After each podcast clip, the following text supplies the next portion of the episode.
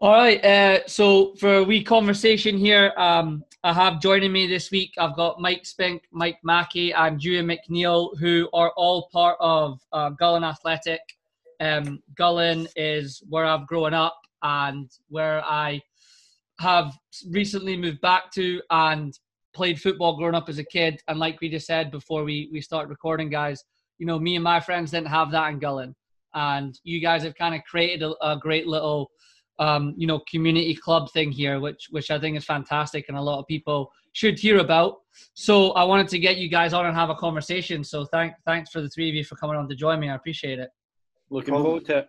No, no problem. problem. No problem at all. So I don't know who wants to. I don't know who wants to answer this first question. Uh, it's a question for all of you. Whoever wants to take it first can go. But you know, how how did you guys kind of get into you know football as kids? And then how did that kind of progress into you know doing what you're doing now with Gullane Athletic? Can you boys remember that far back? I don't know. I know uh, neither of my parents were sporty, and uh, uh, uh, getting into football, I think it was literally back in those days. You didn't you didn't really watch TV or play computer games or anything like that. Mm. It was literally there was a patch of grass the other side of the road, and you would just walk out your front door with a, a, jumper on and a football under your arm, and you would spend pretty much the whole day there. Um, I would even get up early to go to school to be the first one in the playground, and you used to start one on one, and then the next kids came, and it was two on two, and then it was three on three, and you would build a game until school started. Um, and that's all I remember about football is literally playing it all the time. I once once tried pitch and putt, and once tried tennis when I was younger, right. maybe after Wimbledon or something like that. But um, really short lived. It was always always playing football. Brilliant. Yeah, yeah. Likewise, um, I think my earliest memory of, of football was with my, my grandfather in in our uh, back garden um, and hitting the ball back and forth with him. Um, and he was he was in this football in a big way. He um, he worked in the railway, mm. and he used to go down to the Scotland England games at Wembley and I were talking, you know, you were talking about the 1950s and, and the 60s. He was doing that.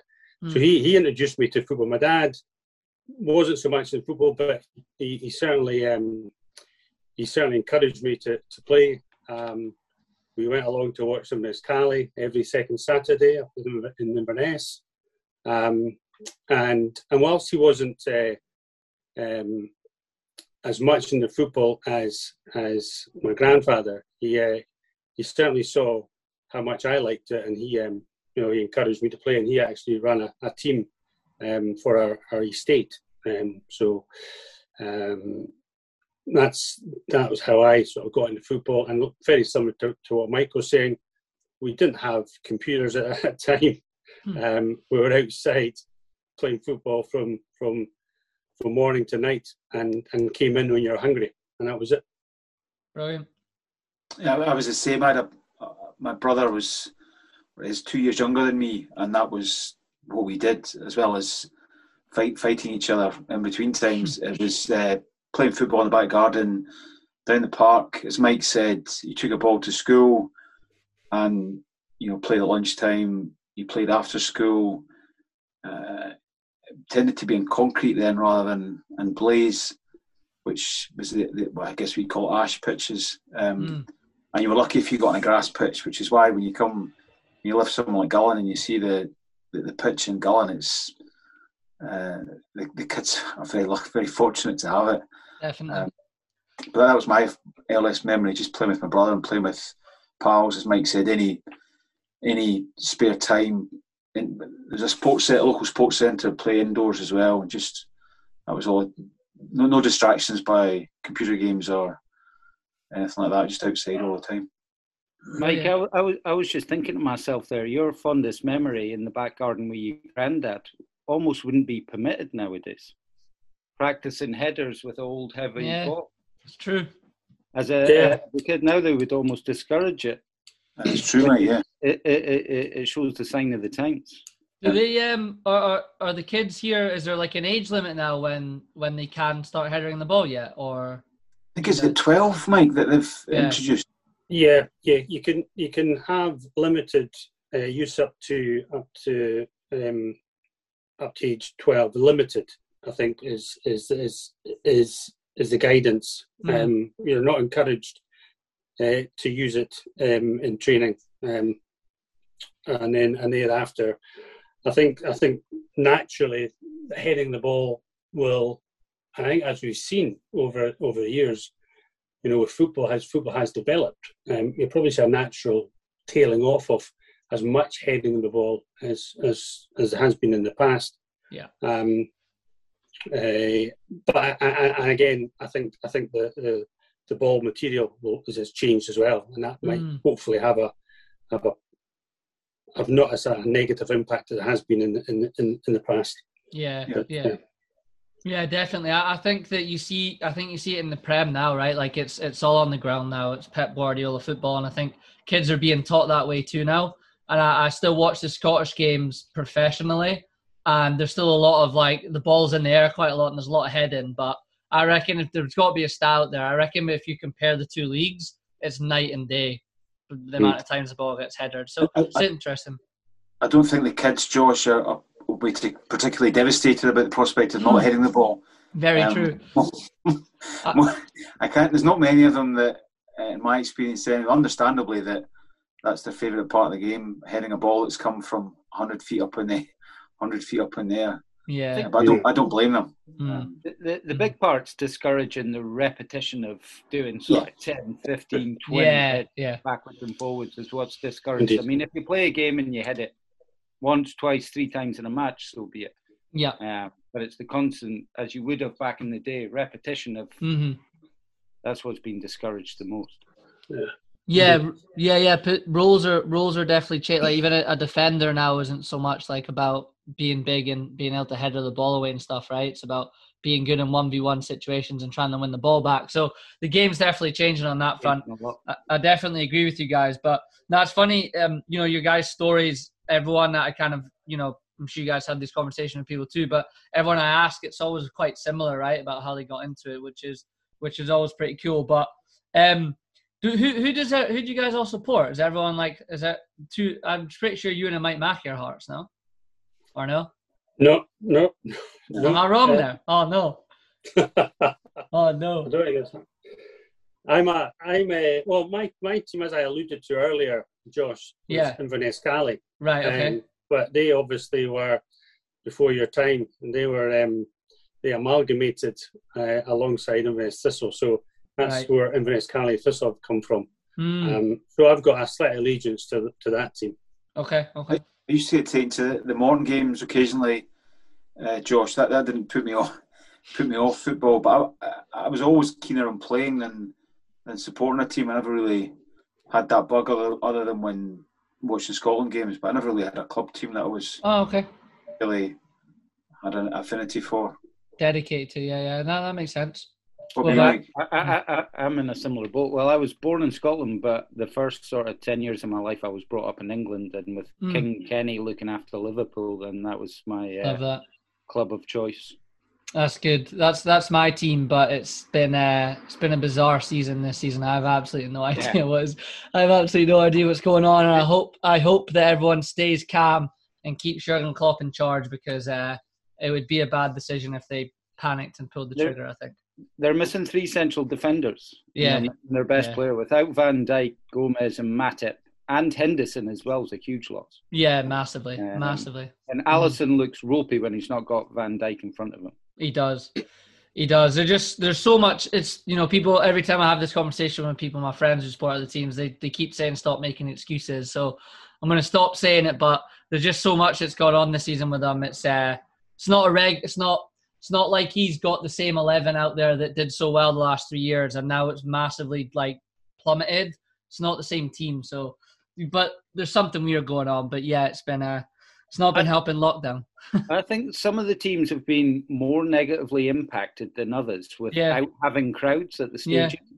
so i think there's teams that have really really elevated themselves from mm. not going to a place like like Liverpool and having yeah. crowd against them, they're holding their own and doing quite well. Whereas teams like Liverpool that almost will get an extra three points through a match with the 12th man there. Agreed. In terms of the crowd, um, have suffered a bit more. Yeah, I agree. And Man City and Man United don't hold great crowds anyway. Mm-hmm. Yeah, it's definitely not That- definitely yeah. not City, definitely not City. But they've been uh, Guardiola's re- revived that team. They've been fantastic this season. Unfortunately, they've been good, been good to watch again.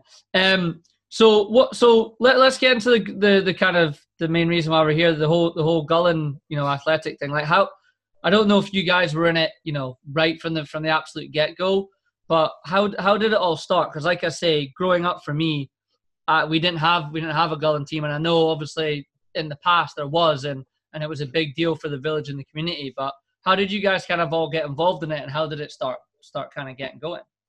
Mr. Mackey's the best one to start with that. There's only one man can answer. that. Go go on then. Yeah, well, Josh, I think so. You you, you touched on it there. There was a Gullane athletic team, an adult team that played in the, in the 90s, um, and your, your uncle Glenn was heavily Mhm. involved in that. And uh, I suppose the, the seed of it all came from from Glenn Aitken and uh, John McKinley and and um, uh, another Gullane sadly passed away recently, but uh, David David Cowie. Um, hmm I worked with David and John at the Bank of Scotland, and they asked me to come down and play with with Gullane. So I, I came down and played in that team, and and and played probably up until 93, 94.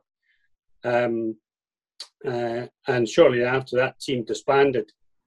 And as and time went on, and we and as you as you said, there's a there's a big grass area down there, and um, I got to thinking um, back in 2006, 2007 it wasn't being used, just was not being used. And the council had goalposts there, and they cut the grass, um, and it just was going to waste in terms of you know a facility not being used. And the kids at a time in Gullane were going through to North Berwick to play with the Colts, um, and I was hearing that uh, a number of them you know weren't getting involved or weren't getting games because you know the, the, the demand was so big the Colts the Colts couldn't you know they couldn't accommodate everybody. Mhm. Um, so I um, asked a few people would they be interested in in their kids, you know, starting up a football team in Gullane. Um, so in 2007, uh, I uh, myself and Stephen Cavers actually, um, uh, the two of us, um, after a couple of meetings, um, took a group of kids who were born in 2003, so they're four years old, including my two girls, Lauren and Jess. So they came down, and we had what Sunday morning. Um, we had 10, 10 kids um, aged four kicking a ball about, and um, and that's that's how it started. And we played four aside, or we played away, um, and then I think when they got to, you know, the year later, started started playing little games, little four aside things, um, and it, it, it mushroomed. It just it just as as as you'll find with these things. Um, the uh, there was more and more interest. Um, the primary school, you know, once word got out, uh, and so the following year, um, those born in 2004, some of these boys got involved, so the kids got involved, and um, as I said, it grew and it grew, and I. Uh, and, and obviously, one of the challenges is as you get more kids, then you need to get more coaches around and Yeah. more adults Hmm. involved and I asked, uh, I think I was playing golf with Ewan one day, and I um, tended, I asked him if he would be interested in getting involved, and he did, um, uh, and and it just and it just developed all from there, really. That's brilliant. That that's really good. It's uh, that's good to hear because, like I say, we I didn't. There was no no one obviously, for whatever reason, when I was when I was a kid, was able to step up and, and kind of commit the time to doing that. So that's fantastic that you did that. That's that's really good. What about you, uh, uh, Mike Spink? How did you get involved in it all? I got tricked into it by Ewan. Right. Okay. He, he, he, he, he, he tricked me. I, I didn't know what I was committing to. He, he, he, he managed to get me on side. Now, uh, uh, my son, uh, so it started off coaching wise, but um, these guys had already built it up to, to, to a big, big level. So um, all I had to do was sort of keep it on the same sort of road Mhm. um, keep the path going that had already been started from. So the hardest things to to get something off the ground and get it started. Um, yeah. It's much easier to, to carry it on once the foundations are already there. But um, I got involved initially, coaching wise. My eldest son um, is what a lot of coaches would refer to as a cloud watcher. Hmm, okay. He, he, he, was not naturally gifted at football, so um, I, I, I, felt it was a bit tough to mm. uh, leave him with any coach on his own type thing. So there was already a coach in place, and I, I came along just to help. Cool. Um, which he's still involved in playing football now. That's good. is slowly, slowly improving. That's good. That's good. So when you and um when when you guys kind of came on board, you and Mike, um, did did you guys have like had you coached before? Was there anything no. that no, you no, just, no, no, just um, it, it, to to be perfect, it, it started for me anyway. It started when you take your own. I took my son along, age yes. five, and once I managed to prize him from my leg, which he wouldn't let go of, and he got involved, you find yourself just helping put cones down or mm. or mm. pick cones up, and you watch watch Mike coaching, and you you get gradually you you, you see the you learn the basics of how to do it, and then after a while you tentatively run a uh, you take a few kids and it and it, it goes from it goes from there. But you know, without doubt, the the work that Mike and and Stephen and, and others did to start with made it, as Mike said, once the ball once it's there, it's uh, it's far more of a challenge to set something up from scratch than it is to just come along and kind of take a bit of it and yeah. try and give something back. Uh, so we're very yeah. fortunate that way.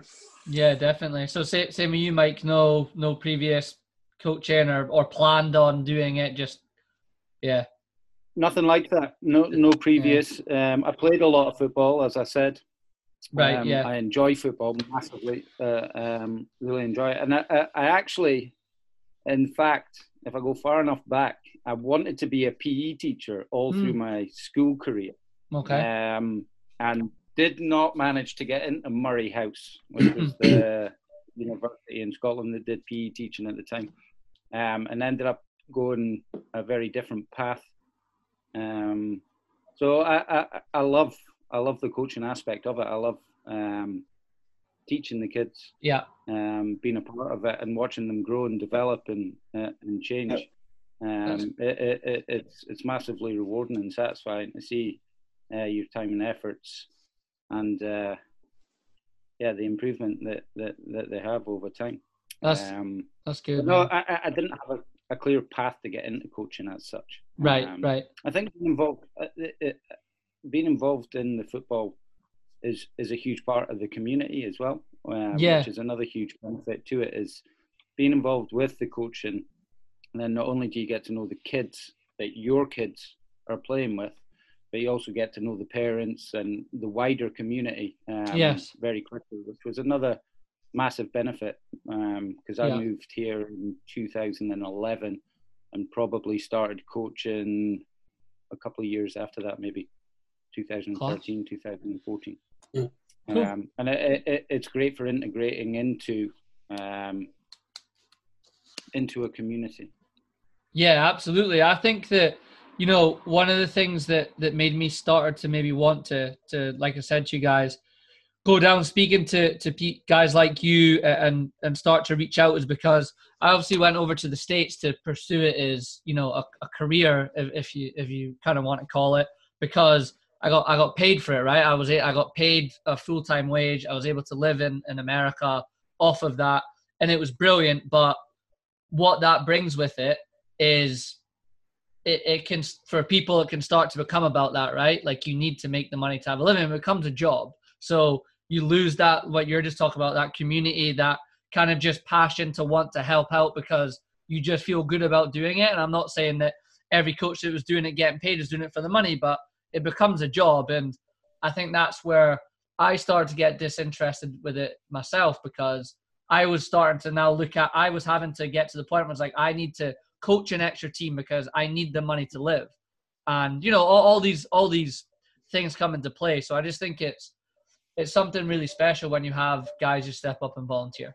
It really is. And I think the I don't know, and we'll, we'll maybe kind of get into this now. Uh, you know, if anyone has anything want to say on that before we move on, you can. But I think that I don't know what it's like with parents for you guys, but for me, I was still I was doing it out of the passion side of things that we talk about. But you know, when parents are paying money and a lot of money, it you know they start to get very involved in it too, and it becomes difficult, and you kind of lose that love for it. So, were you doing it at a more elite level in terms of the the coaching the kids that you were coaching? I mean, t- to be honest with you, it was it, it, basically I was coaching at a club that that is was no different than than Gullane, right? So you, you like what Mike said, a guy kind of same thing came in, took over, brought brought his kids brought his kids into it in the nineties, and it just blossomed and mushroomed into the point where he had, we almost had you know at every age group from what 2000 when I was there, so kids born in 2000 right the way up until 2013 you boys and girls you have four or five teams in each age group.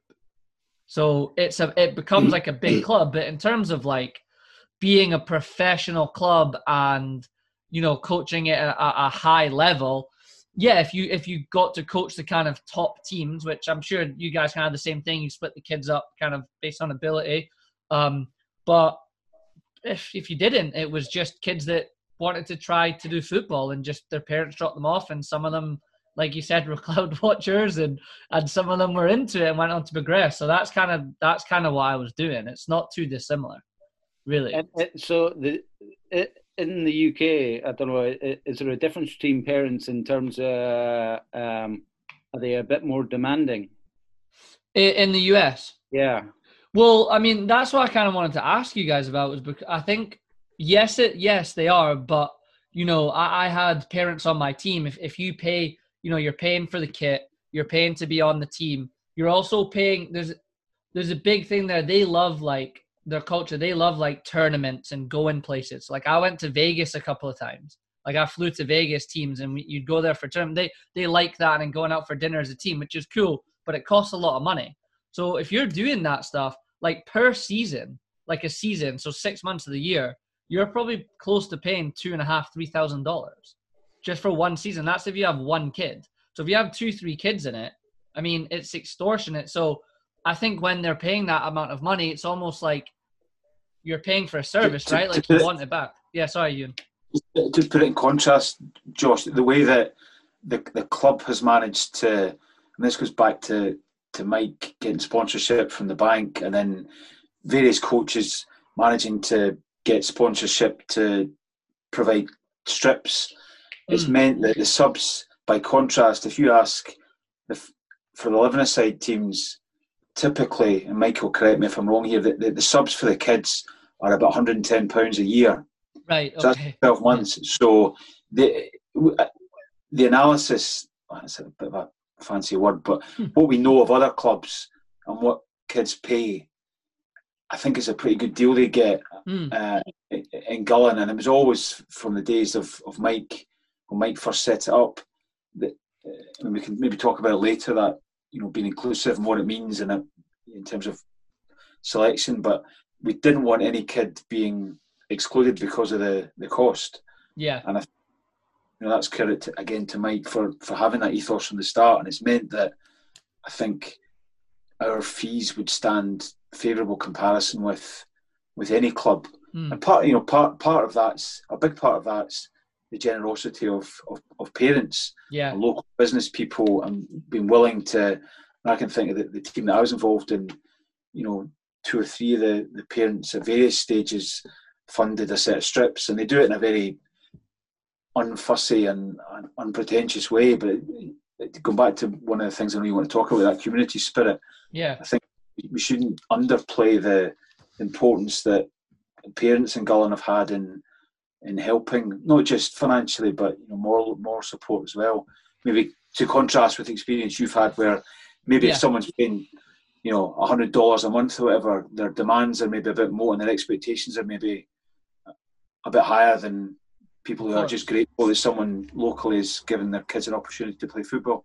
Yeah, indeed, it's, it's, it's very much a it's very much a community club, um, and and the community, to be fair, since since it started, you know, ha, has been very very supportive of of everything that that, um, that the club has been trying to do, and and getting parents involved can can happen in, in, in many different sort of disguises. Yeah. You know, Ewan Ewan talked about taking his boy along and and putting cones up and putting cones down, etc. But then he got involved in the coaching side, uh, and, and and and that is that's probably one of the main challenges that a community club has is is, is ensuring that that there are sufficient coaches um, to you know to ensure that the, the the boys and the girls have have the ability to, to come down and play football and train and, and then and then play fun matches and and then develop through the through the age groups.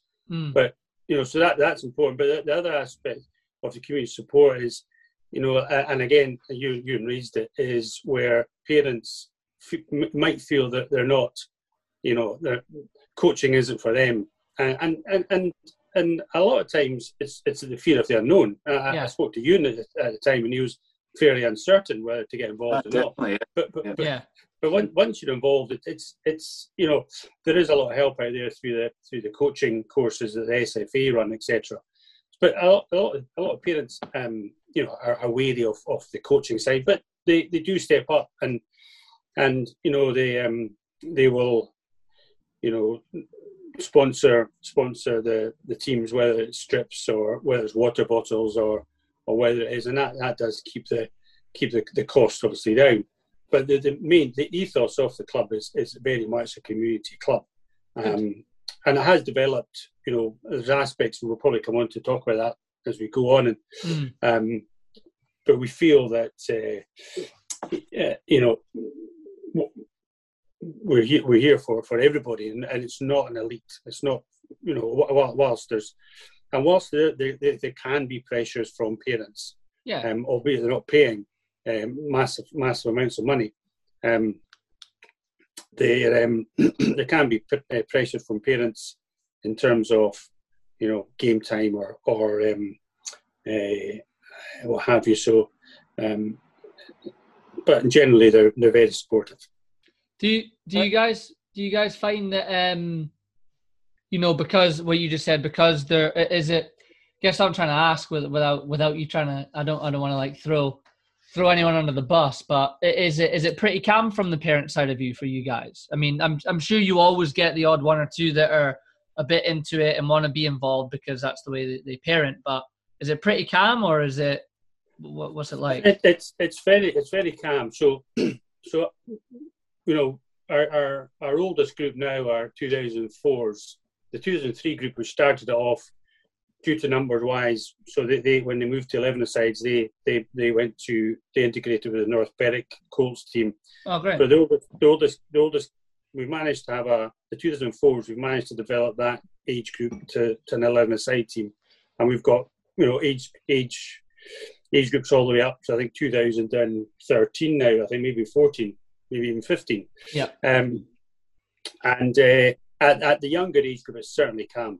It's certainly. I think I think parents are are delighted that there's uh, um, you know, an opportunity for the kids to play sport um, Yeah. locally and instead of having to drive through North Berwick or go elsewhere. So at that at that early stages, there's certainly a, a- a calmness um, around the parents. Once they start playing more competitive, and I put competitive in, in, in inverted commas, Mm. and once they start playing against you know teams, uh, other villages, other other other clubs, um, uh, in, in in five sides or seven sides, or even then in eleven sides, that's when the, the, there's there, there can be a bit more of a bit more of a challenge. yeah But generally, yeah it's not too bad. It's not. It's it's it's like you said. It's it's it's not the norm. I think what one of the biggest issues um, that coaches face um, with parents is a confidence to communicate with them about ability. yeah. And when you get more and more competitive as time goes through the gears and you go from fives to sevens to nines to elevens aside, um, it's even more important to communicate with the parents and Yes. be open and honest with them on how their son's performing. Um, kids all develop at completely different rates. Um, being involved is the most important aspect of it, but the parents' understanding, um, because a lot of them don't realize and expectations are higher than necessarily what the kids can achieve can at do. that specific time. And a lot of coaches or clubs will shy away from communicating that with the parents. And I think if you communicate with the parents and explain to them exactly what is going on and where their child is, then it, it, it makes it way more harmonious. Um, and I think yeah. the parents have much more of an understanding as long as you communicate with yeah, them. I did, I did yeah. want to go back to a point that you made. Go on. Would, would you guys not potentially, if I um, put the motion at the next AGM to raise our fees from £110 to £2,110, but we get to go to Vegas? Yeah. Um, it, it, it like a pretty good deal to me. Yeah, yeah, it wasn't bad. Now, now I'm not. Bad. I'm not saying you have to do it every season, but I yeah. was thinking maybe, maybe yeah. if you get your year group all the way to you mm. know sixth year at school and they're still competing, then uh, yeah. Vegas sounds like a pretty good idea. It's not a bad idea. I went to uh, when I was in, playing for North Berwick. We did a trip to I think it's Breda in Holland when I was about 13, 14. So we did that. It was. Uh, I honestly couldn't even. It's funny because the memory I usually say to the parents, the memories I have of that trip aren't even the football games. It's all the other stuff I did with all the, all my friends. You know what I mean? And yeah, sure. And seeing all that. So no, that's uh, that, that that's that's that's a fair point actually. Do you guys find that like, um, you know, when you're dealing with the expectations, I think you're spot on with the communication because my first ever time I moved a, kid down when I was out in America I called the dad. We, we had to like, you know, it's it's the end of the season and then you kind of do your training in the off season and then and then you kind of pick the teams.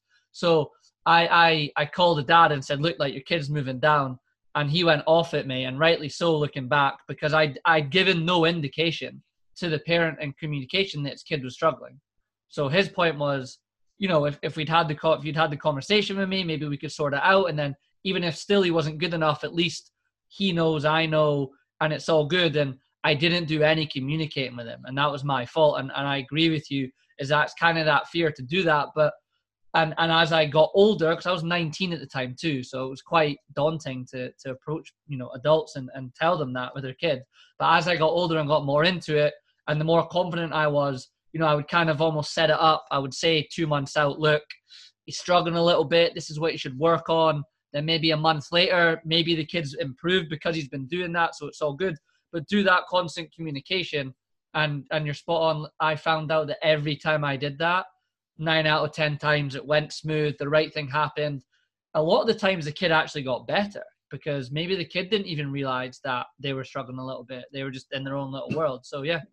I think one of the things that uh, uh that I look back now on and I kind of wish I'd known then what I know now.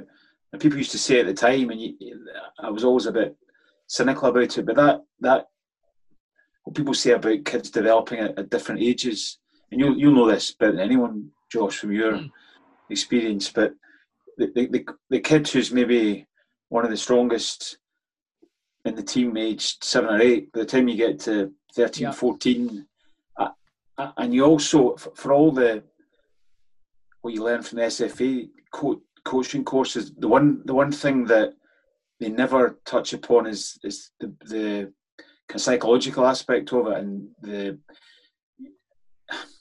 coaching kids and kind of recognizing when they're going through a confidence crisis or they're not enjoying it or they're feeling their confidence is low and you know that's that's one of the more most enjoyable aspects of it when you see a kid who's who's struggled for a while and then suddenly something clicks and they have a and you can see that visibly you can see their yes. demeanor change and they become more more confident themselves and they look happier. I mean that that's one of the things that you know ten years ago I would have I would never have considered as being a something that you think about. But it's definitely that that aspect is very rewarding when you see kids, you know, change or and I guess what advice would I give to myself ten years ago? I guess would maybe to recognise that and be yeah, you know, and build that into your expectations of kids and how they develop. Uh, Yeah, I think that's I think that's really important. I think I agree with you. Like like I just kind of that story I just said. You look back and and you know same thing with the kid. If I'd maybe had the conversation, maybe something would have clicked to them and, and he would have he would have gone yeah. on. And instead, I ended up the dad ended up being very mad at me, and actually they left and went to another team, which you know was I mean, probably fair because I didn't do it. I didn't do it the right way. So it's uh yeah, it, it's I think and I think it's a tough one too, and, and certainly more so for you guys. I mean, because that's all I was doing. You know, I, I, had the whole day to to think about what I was going to do for my session and and plan it and show up 40 minutes early and and and put it all out there. You guys are working your jobs probably right, and and then having to show up and and sometimes maybe rushing and, and doing your absolute best and and sometimes you miss those things you don't see those things but that's just the reality of, of how it is you know um, also I don't know if you were if you were on your own, Josh, when you're doing it, but one of the there was three of us in our age group mm. coaching it. So me, me and two other guys, and the three of us maybe all had slightly different approaches, but being able to we all ultimately were on the same page. Yeah. All the time, and yeah. being able to have those conversations and and when you weren't sure about something, bounce to, to do it on your own. I think is must be really, really challenging uh, to have the ability to speak to like-minded people who have the same aspirations as you do and, and the yeah. same belief set. It's really, really important. I was really fortunate that our team has, you know, three three guys who are equally as passionate and and committed to it, and that made a big difference.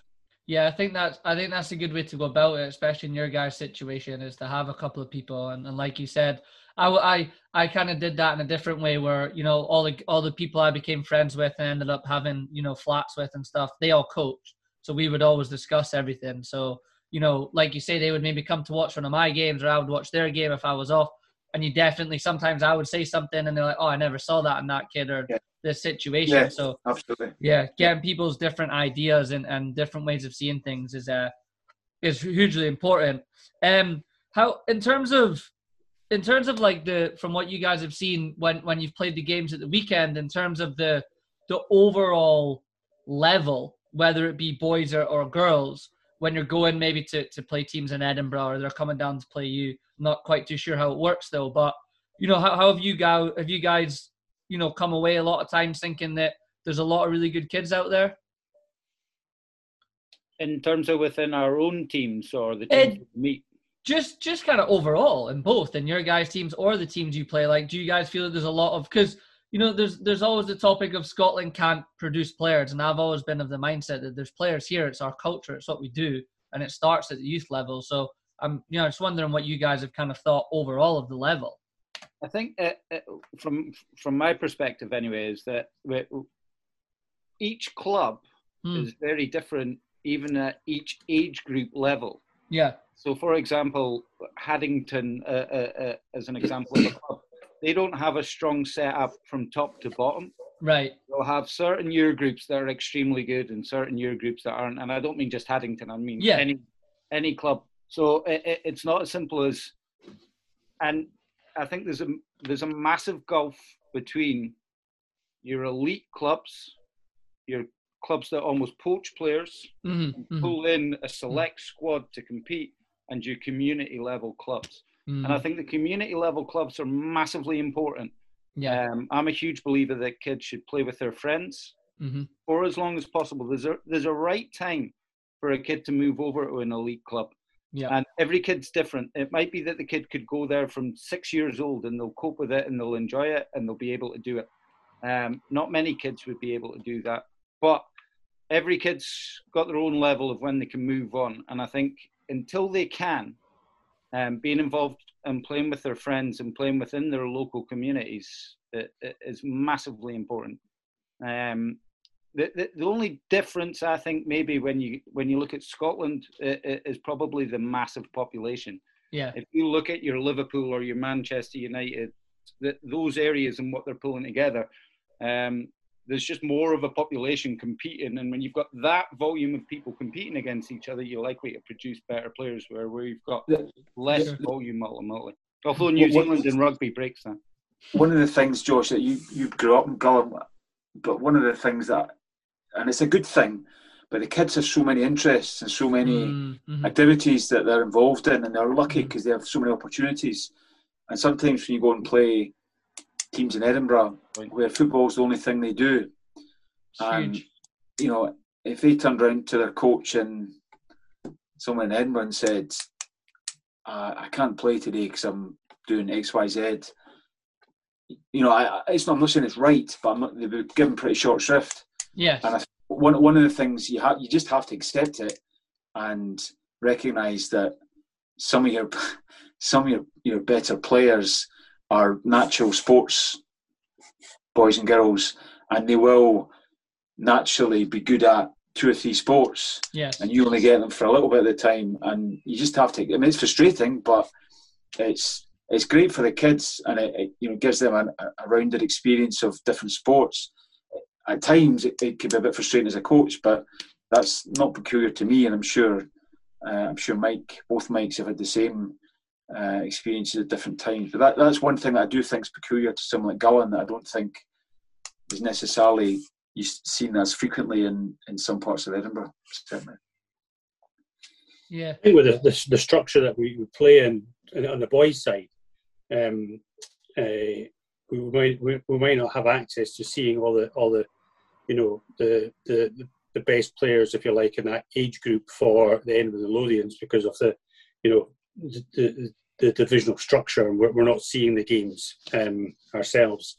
Um, but when we do when we do come across them in, in, in, in cup competitions, for example, I think there is some very very good players, and and there is there is undoubtedly a talent there. There's a talent pool that we have in Scotland, um, on on on on, on the boys' side and on the girls' side. I think you know I'm involved with the girls, and I, so I probably see more more girls just given their there's lower numbers. So you're probably getting access to seeing see more girls, but there's very good footballers, uh, both boys and girls within Scotland at um, you know 9, 10, 11, 12 years old. Um, Right. And uh, and we all know that it's uh, what happens thereafter is, is the challenge that the, the country has in terms of of how they are developed and and what structure should be put in place or what structure will deliver um, the, the the best outcome for hmm if you like, the national team, um, because we don't have the numbers that, as Mike Spink touched on there, England has in terms of, you know, quantum, and and and it'll, you'll sift through that, and and, and you'll see the, the the level of players that come out of of that. Um, but it's what we do with those those talented footballers, which I have no doubt is here in Scotland. Yeah. And, uh, Josh, interestingly, from your side of things and your experience in America, so when I, I- I spent a bit of time in New Zealand Okay. uh, playing rugby, and one of the things I noticed was a, The a football shift- podcast. Ah, The football podcast. yeah, Uh, go ahead, Real- Mike. Go ahead. a real shift in We'll culture. edit this. We'll edit this bit out, don't we? yeah.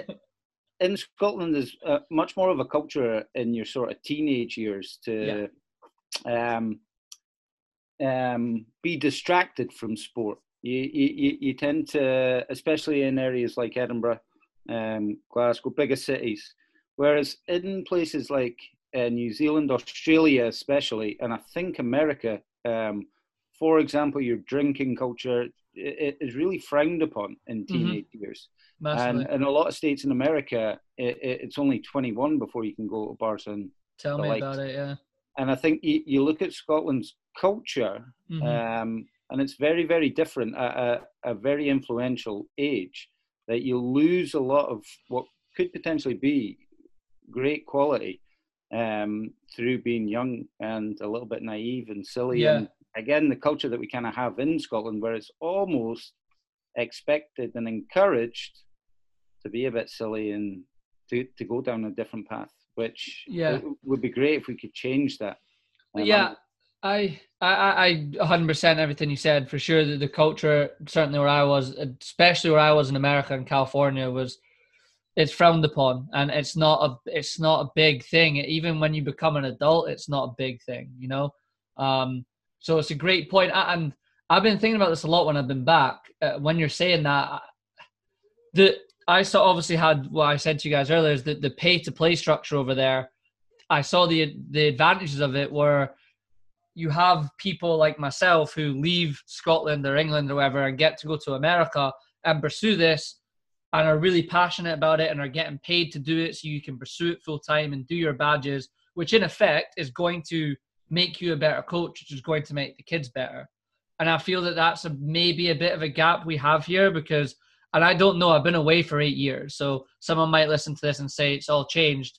And I think it is a little bit, but I think we need to do something with people like me at 17, 18, 19 who are, are not going to be a professional football player, but want to still be involved and help kids. But I, ha- it's difficult when you have to go work and then and volunteer and try and make that a full-time gig here is almost near on impossible but at the same time i've seen the disadvantages of when you start to add the money into it so i don't know it's a it's it's a tough balance i think but at least at least if from your experience josh i, I imagine when parents are paying big bucks to for, for their kids in fees you know that creates pressure for you. But on the other hand, mm. presumably you had kids who are generally very focused and very keen to improve, or if they weren't, their parents were. Is, is that fair, or, do you think a disadvantage uh, made that?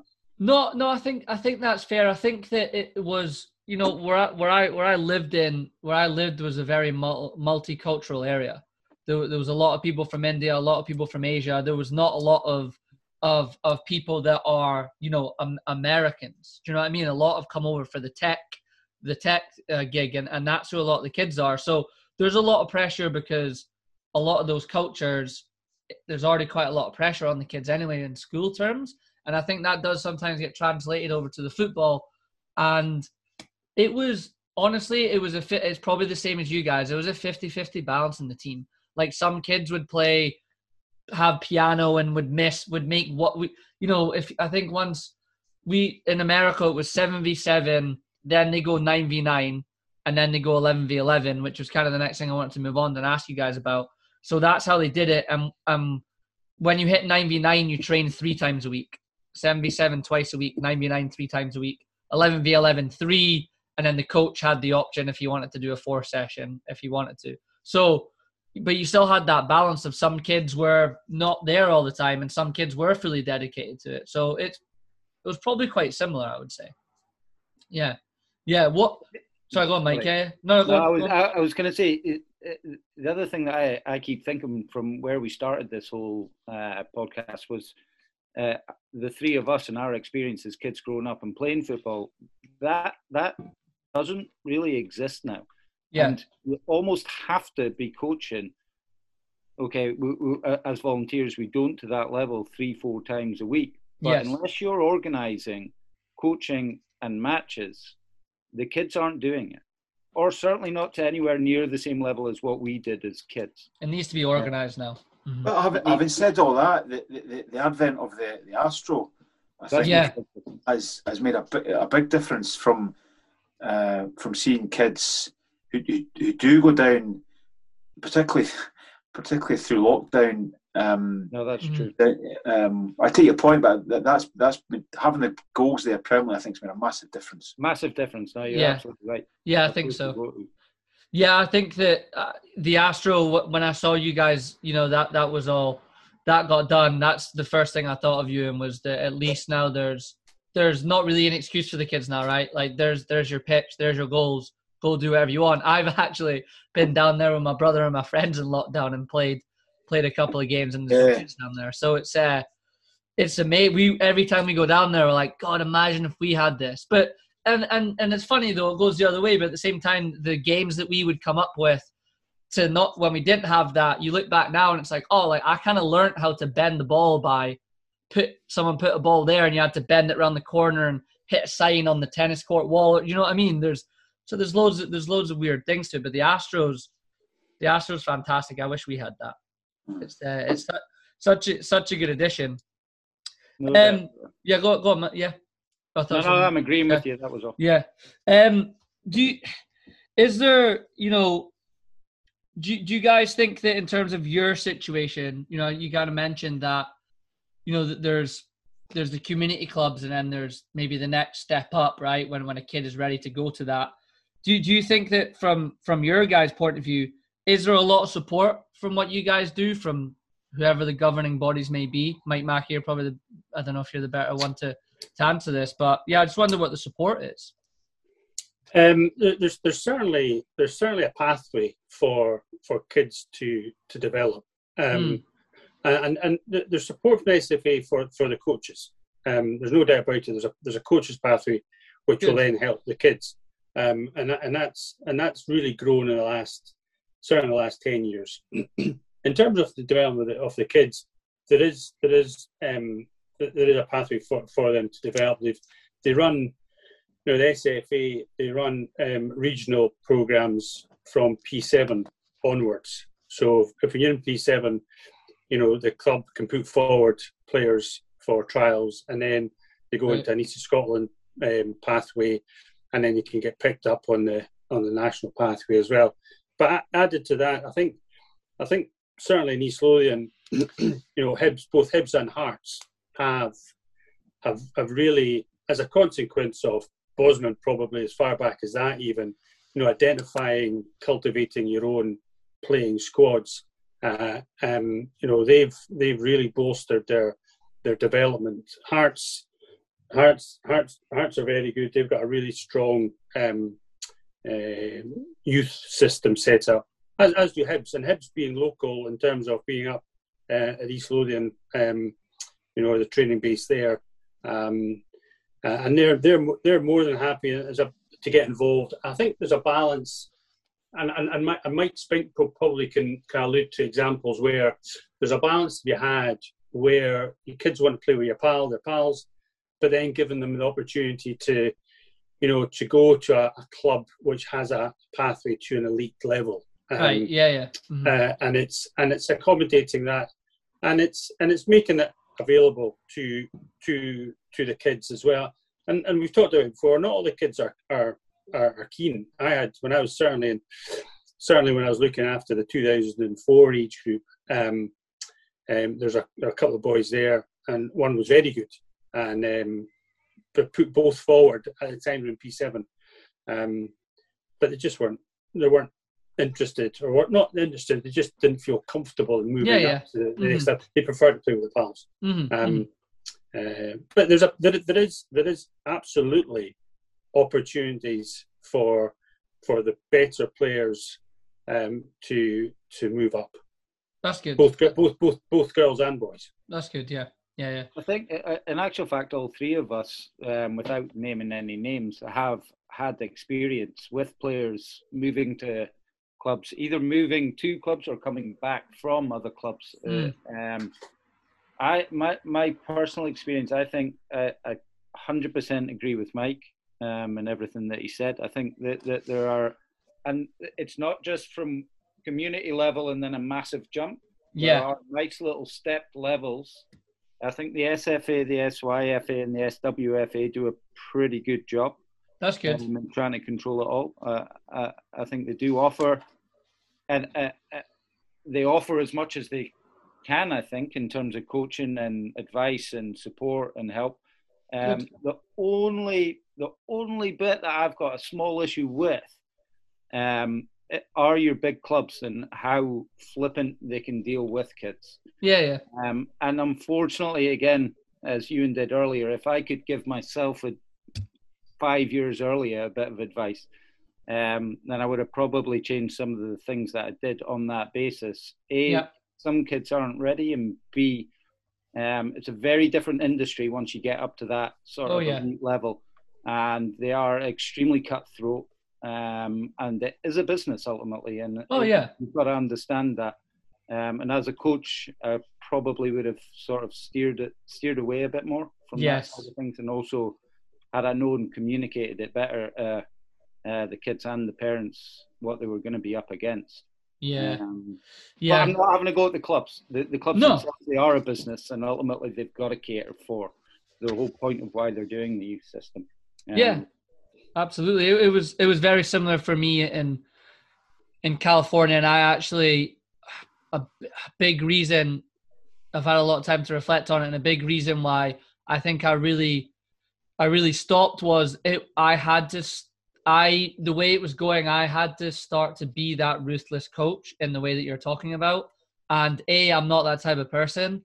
And B, I didn't personally agree with it. I don't think you need to do that with the kids. I thought that what had been going on for the last five years when I was there with the group of coaches we had, it wasn't that and and the club was growing and growing and growing and having a great reputation. Same as you, it's no disrespect to the club, but you hit a point where you're competing with other clubs and it's a business and and kids are le- if you're losing kids and the club's losing money and then you can't have as many coaches and there's so much that goes with it. But I just I I honestly could see the writing on the wall for myself. I thought to myself, I'm not going to be that. I, I'll get I'll probably get sacked because I'm not I'm not going to be that guy that is going to go out there and recruit kids and poach kids, whatever you want to call it. And I'm not saying that everyone I I knew did that, but there was certainly it started to turn into that, and I just wasn't it wasn't for me. Like that's a big reason why I stopped it, which which is a shame. But like you say, that's that's unfortunately how it is.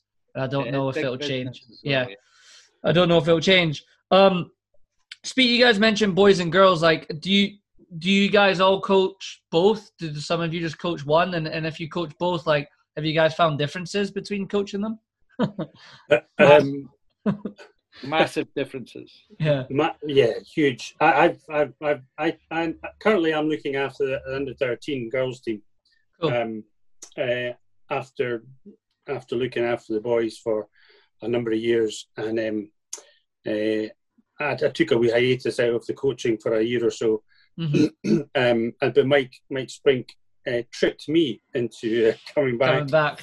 and um, You've all and- tricked and- each other. and looking at looking after the girls. And I must admit, I, well, I, in the, with the 2004 boys team, I looked after I had three girls involved in that team, and uh, there was a marked difference in in their approach and their attitude uh, to training and to games.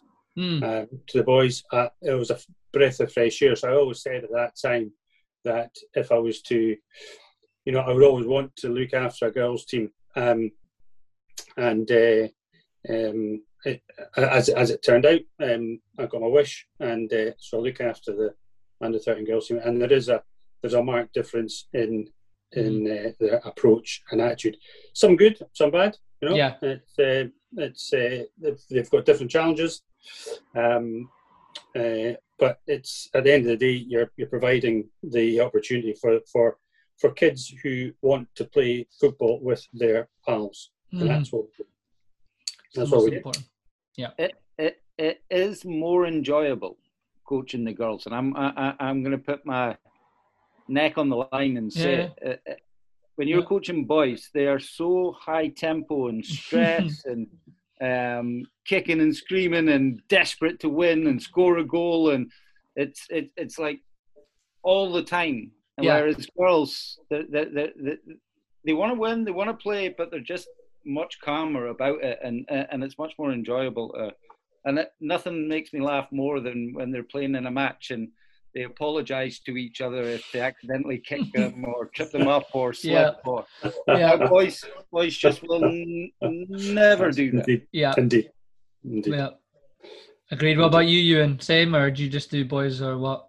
It just boys, but I, Yeah. I, I have a daughter who, who plays. I've, I've seen both, and I think both Mike's observations are are ones that I would recognise as well. Yeah. Um, yeah, I, I, there's less. There seems to be less tension on the pitch, and there's less tension on the sidelines as well, um, which is a, a breath of fresh air. Yeah. Yeah. Yeah. Yeah. No, it is. I, I agree. I, I agree with everything you guys said too. I, I coached. I had like a, a a competitive girls team for a year when I was there, and I didn't. I didn't want to do it anymore. I felt like I couldn't connect with the girls as much as I could with the boys, and and at the time I was really trying to make something of it, right? So I was trying to, I was trying to really go for it. But on a Saturday morning, I used to have to help out with what's called, you know, like this recreational program. So every Saturday, it's for kids that are just don't want to do the competitive side of things and just want to show up and play with their friends, right? And they just show up on a Saturday and they play, and we put them in teams. Or kids that are really young, they're five, six, seven, they're just trying it out. And every time I had the girls on that Saturday morning, it was so much more enjoyable for all the things you guys just said. It was just a little bit more fun. They're, they're like you said, they're you know they're they're apologizing to each other for kicking each other, and the hour was brilliant. And and I would I would hate having the boys in that environment because the hour never seemed to end, and they were they were chaos. It was chaos, and yeah. uh, it's it's completely different. I just couldn't from from a real from a real trying to put myself out there as a coach and, and do all those things. I just couldn't connect with the girls. It wasn't for me. Um, and I think that's just because growing up here, it I, I, was never really around any girls that played football. You know, I was always it was always the boys and and all that stuff. You know, um, so it was uh, it, it's it's a lot different. And I think what we've just said there is, is literally the difference between the two. It's uh, it's spot on. Um, I can't think. I can't think of any of the player boys that play in my age group. Mm. I hmm. can't think of a single one that hasn't emotionally broken down and cried.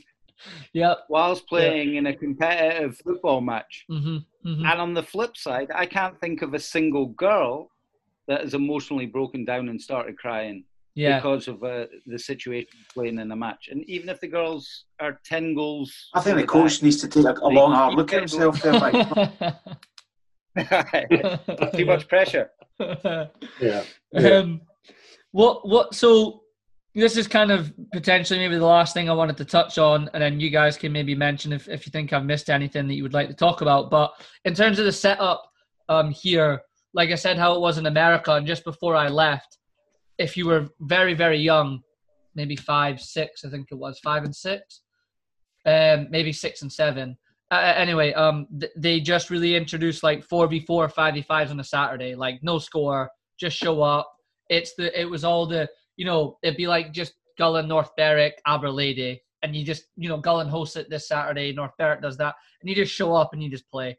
Um, and that's what they do there. And then when you hit about seven, you go to 7v7, I want to say for about seven and eight years old. And then about 9, 10, and 11 is about 9v9. And then they hit 11v11 about 12, 13, which I think is probably spot on the right age. So I didn't know what the setup was here because when I grew same. up, it was 7v7 yeah. and then straight to 11v11. It's, it's, it's, it's the same over here. It's, okay, good. The, the, the, the, nine, the nines have, have, have the 9v9s is coming in gradually into both boys and, and girls over the last two or three years. But it's very much the same, uh, Josh, with five and six year playing playing local games. Yeah, uh, four, four, four, five and five, and and focusing on on the fun bit. Mm-hmm. Um, you know, just just let them go and play, and and whilst you try and try and put a framework of some coaching around it, it's really just to, for them to have some fun. Yeah, and the winning part comes from them. You know, mm-hmm. they, they, uh, I suppose as Mike as Mike Spink has just said, the, the, the boys maybe more so than the girls, but you know the competitive nature will come from from the from the kids themselves. You don't need you don't need the coaches to be jumping up and down the sidelines. No, you know at at even up until well even up until age 12 13 yeah. even after that I, I, don't think i've not i've not coached um, older than 14 or 15, I think. Um, but it's it's fun until well, it's fun all the way through, really, and, and the winning comes from from the kids themselves. Yeah.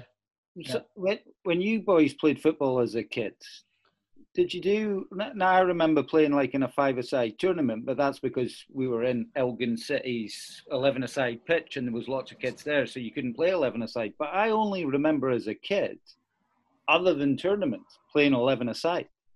I'm trying to remember it, if the if it was full sized eleven aside goals or not, because I was young when I played 11s. Did you play anything else? No, um, no I, I, certainly didn't play. No. Certainly didn't play like your fun fours or your fives, and, and certainly no. didn't play seven asides. I think I think it was uh, it was five asides. The only time I think the only time I played five asides was inside a community hall, mm-hmm.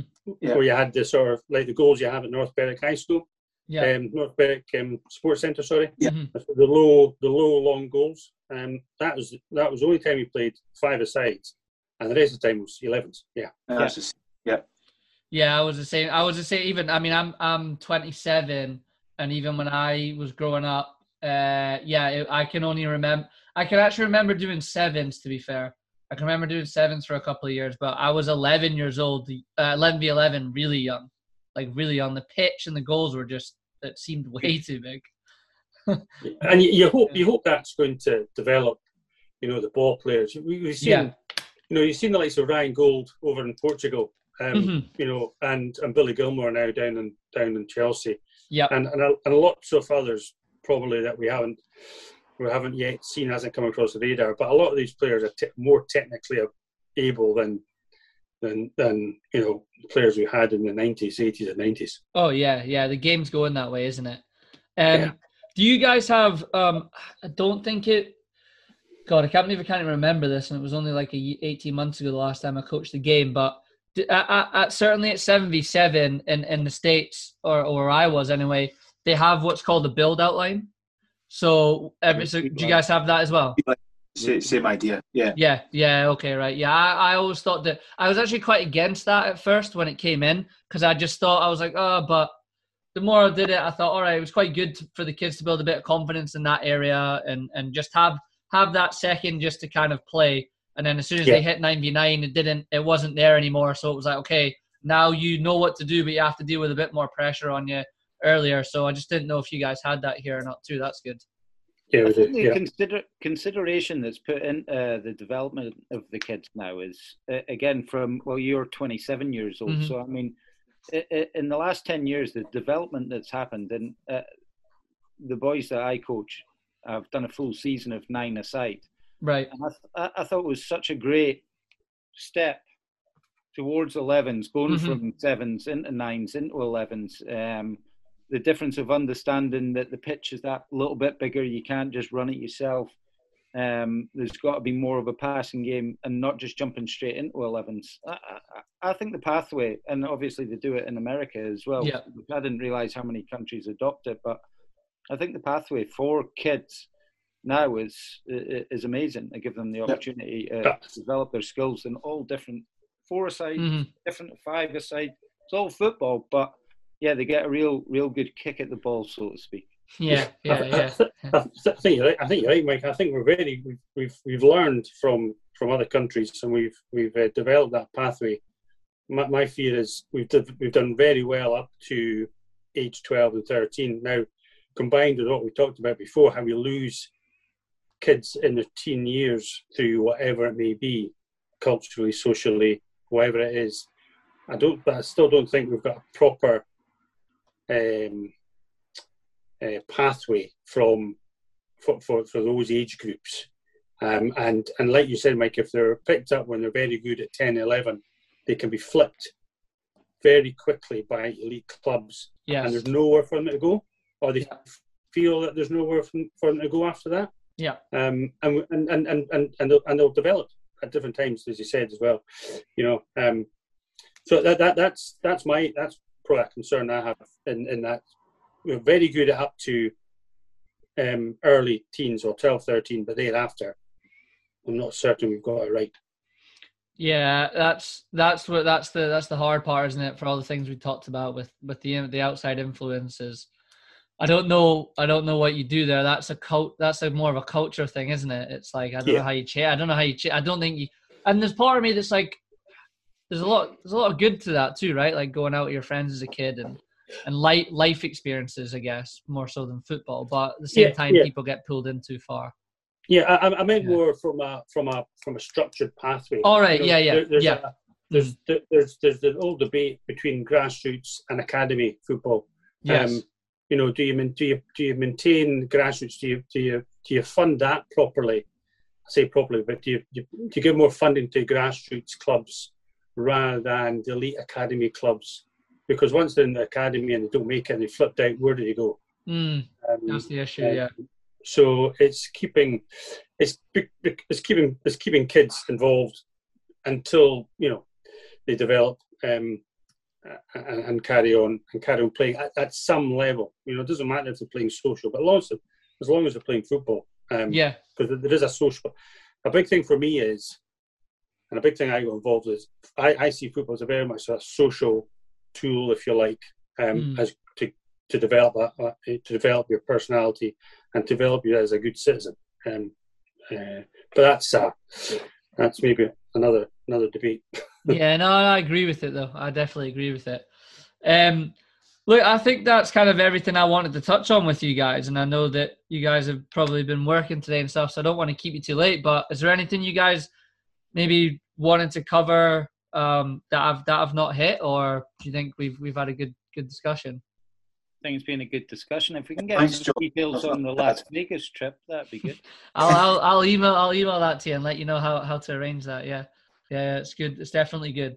I I took uh, the first time I went, I took two teams, and then after that, the other two times I went, I only took one, so I can have a bit more time on the on the social side of things. But it was good. But yeah, is there? I don't know, uh, Mike Mackey, if there's anything that maybe you, you wanted to touch on that I've missed, but yeah. Uh, no, it was, it was good. It was good, and I, I, and hopefully, you know, um, you'll you'll get a lot of followers on the back of it. But certainly, hmm.